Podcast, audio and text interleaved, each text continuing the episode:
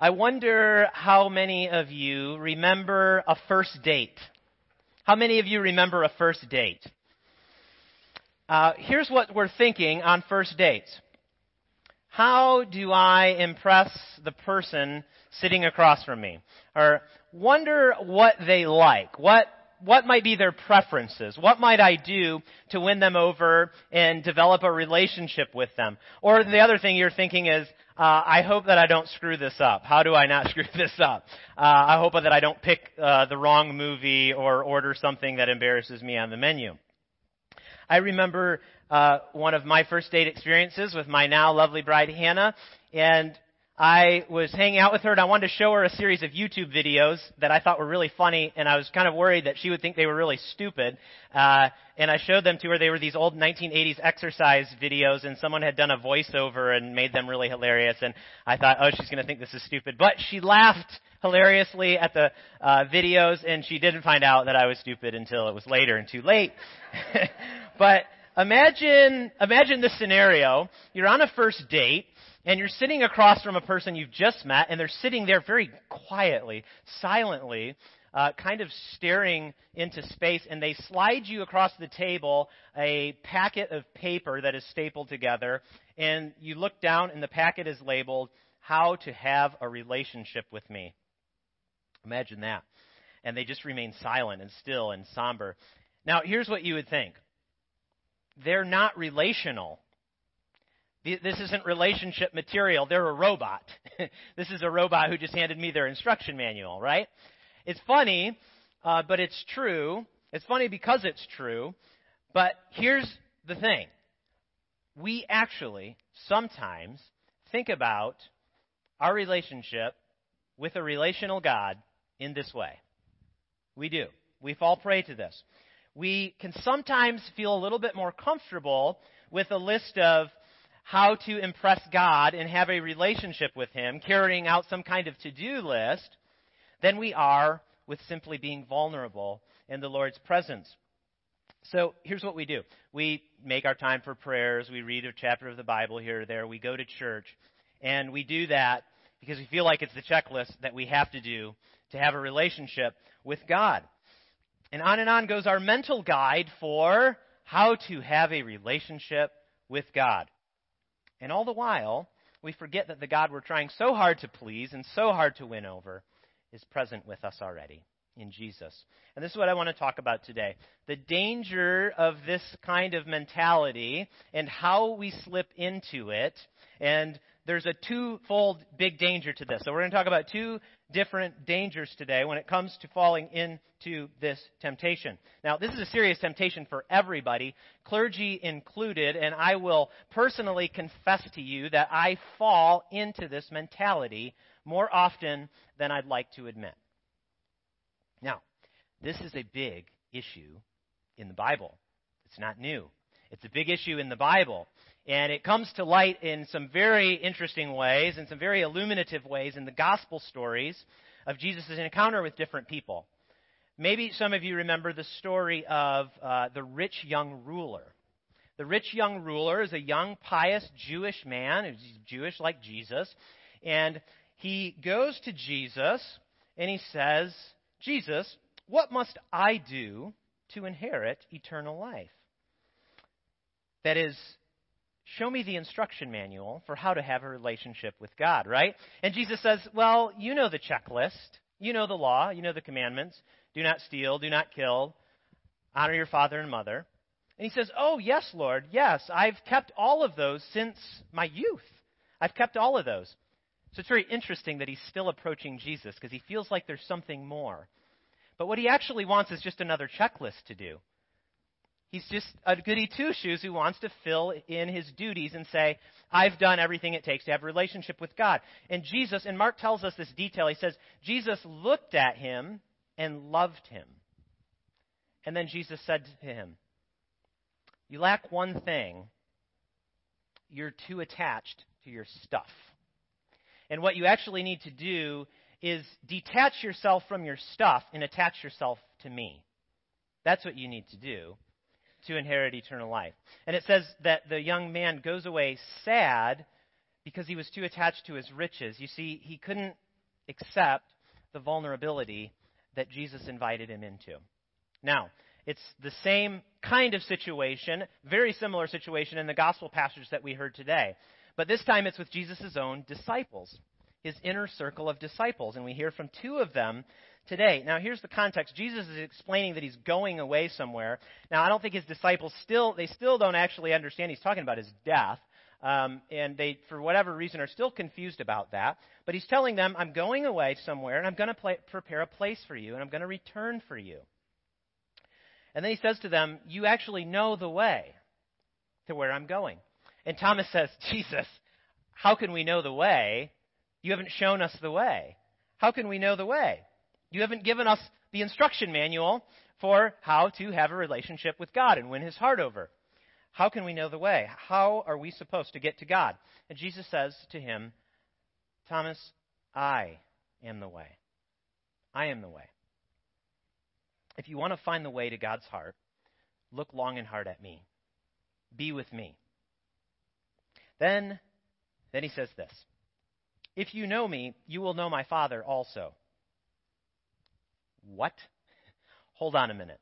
This is such an outrageous statement that it elicits a request from another disciple named Philip. And Philip says, Father, Jesus, well, show us the Father, and we'll be satisfied. Just show us the Father. Like, don't you have like an incantation or something you can do, or a little wand, and you can like, poof, and he'll appear. You guys seem to be on a name to name basis. You know each other really well. And Jesus' response is the kind of response that if one of your friends or someone that you knew today said this sort of thing, you would call uh, the local mental health facility and say, Hey, I'm on my way with a new patient for you. Get ready. This is what Jesus says. It's absolutely crazy. He says, The words that I say to you, I do not speak on my own, but the Father who dwells in me does his works. Now, listen to what he says next. Believe me that I am in the Father, and the Father is in me. You see what Jesus is saying to all of these people? There's no checklist. People, there's no instruction manual that you can follow to work your way into a relationship with God because I am the way. And if you want to know how to get to the Father, come to me because we are one. You've encountered the Father. Thomas, Philip, you've encountered the Father. In fact, his presence is right here with you. He's come to you, and you don't understand this yet, but he's come to you to die for your sins so that you can be with the Father. That means you can't work your way to him. There's no way, there's no instruction manual that you can find. In fact, he's come to win you over to himself. So, here's the danger. Number one, for those of us who call ourselves Christians, followers of Jesus, we fall prey to the mentality that we have to work our way into God's presence. That there's something in our effort that makes God say, okay, now you can have my presence. And here's why that's dangerous it's joyless. It's a joyless spirituality, it's drudgery.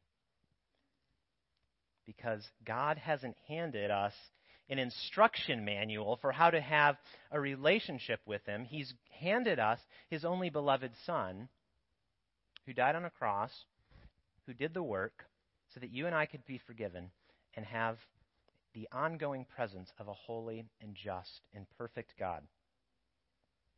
So when you read or pray or engage in spiritual disciplines, you shouldn't be doing them.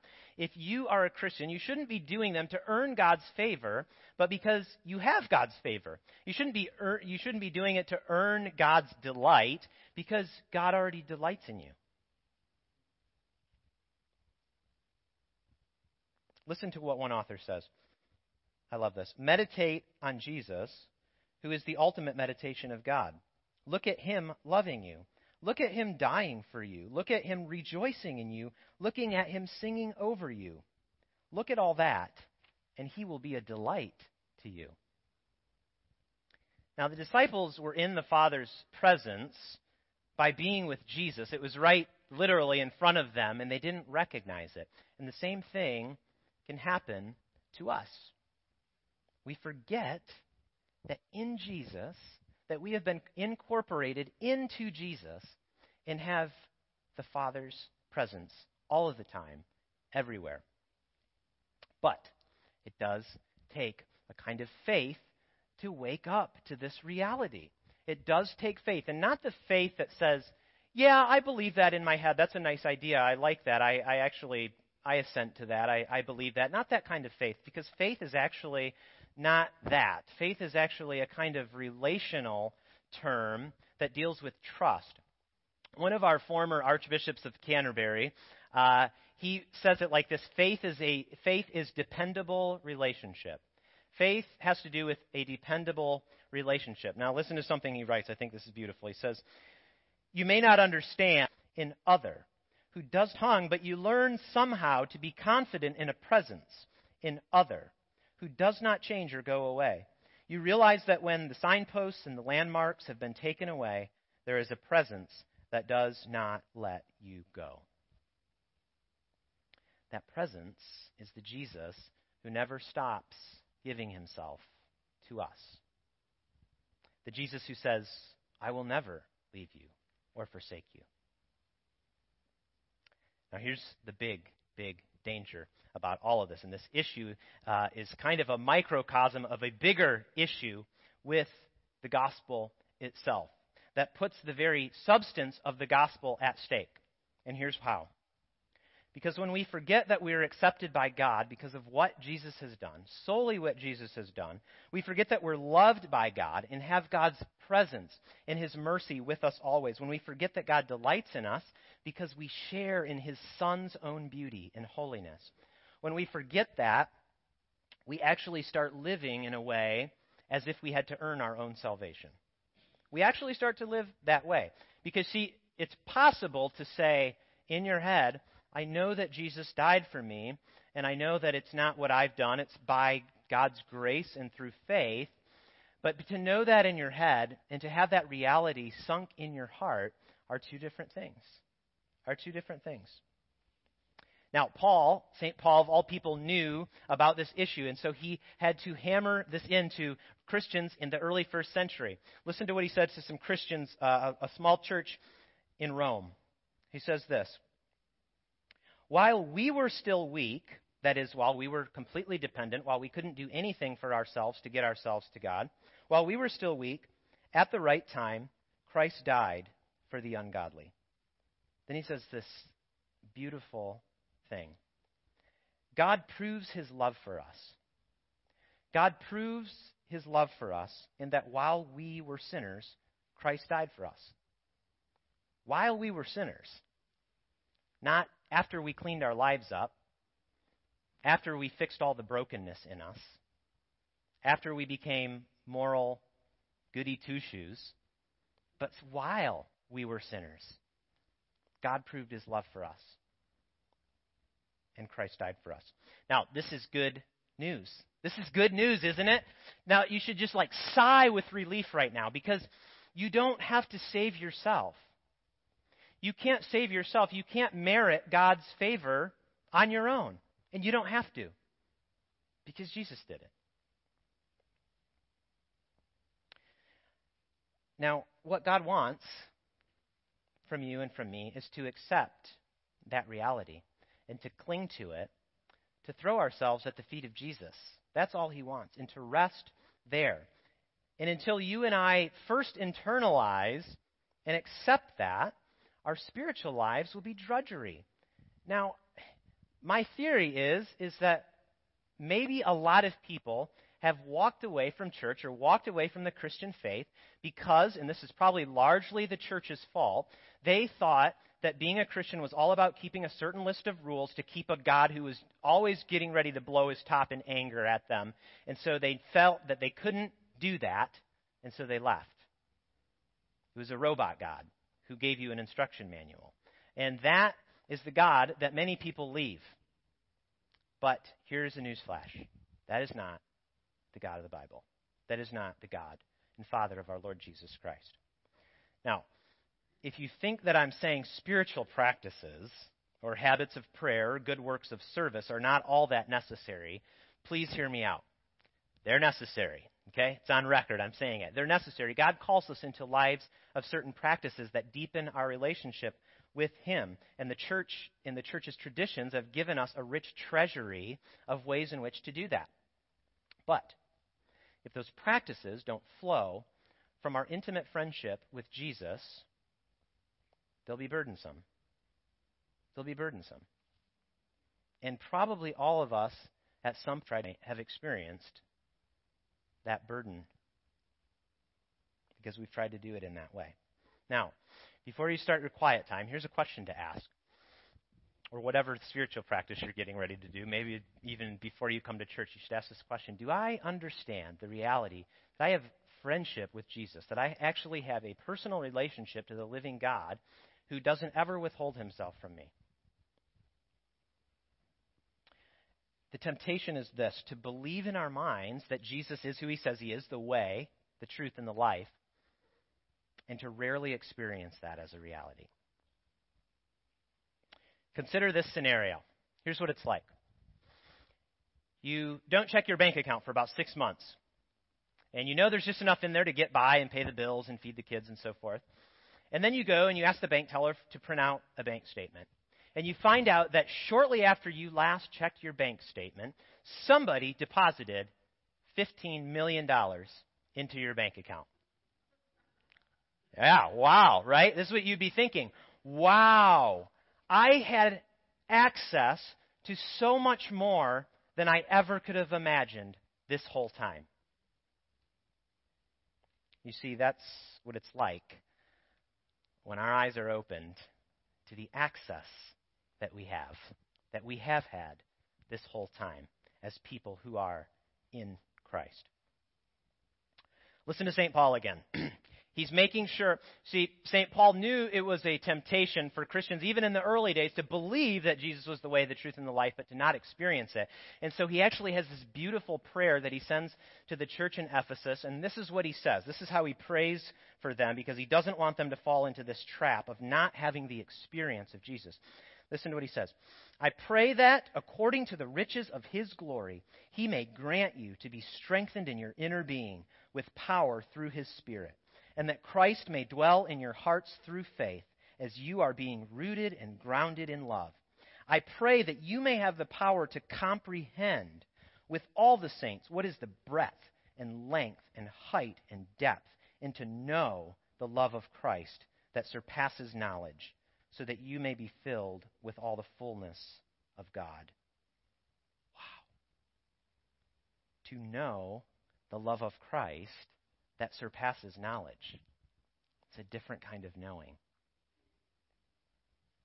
Here's the thing if we try to become more spiritual, if we try to alter our behavior, if we try to become more successful at our personal prayer life or studying the Bible or whatever it is, without knowing that the love and delight of God rests upon us already because of who Jesus is and what Jesus has done, we will find our spiritual journeys tedious and tiresome.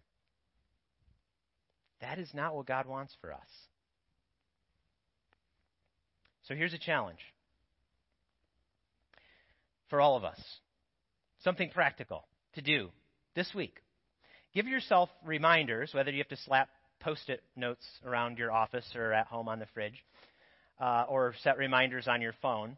Give yourself a reminder to just take a minute here or there, 60 seconds, and meditate on who you are in Jesus. Meditate on the words of Jesus I will never leave you or forsake you. Or maybe you just need to open the Gospels and find some words of Jesus that speak to you and just meditate on them. Just do it for a minute. And maybe you do that once a day, maybe you do that three times a day. I don't know. But I challenge you to try something like this to remind yourself to live into this reality, not just to accept it in your head, but to ask God to let it sink into your heart. I challenge you to try this and to see what happens. See what might change in the way that you approach spiritual practices like reading your Bible and prayer. See what happens. See what changes in your attitude about coming to church. See what changes as you read through the prayers of the liturgy, knowing that reality and having that deep, implanted deeply within you. Friends, in Christ. Check your bank account balances. There's more there than you think. Amen.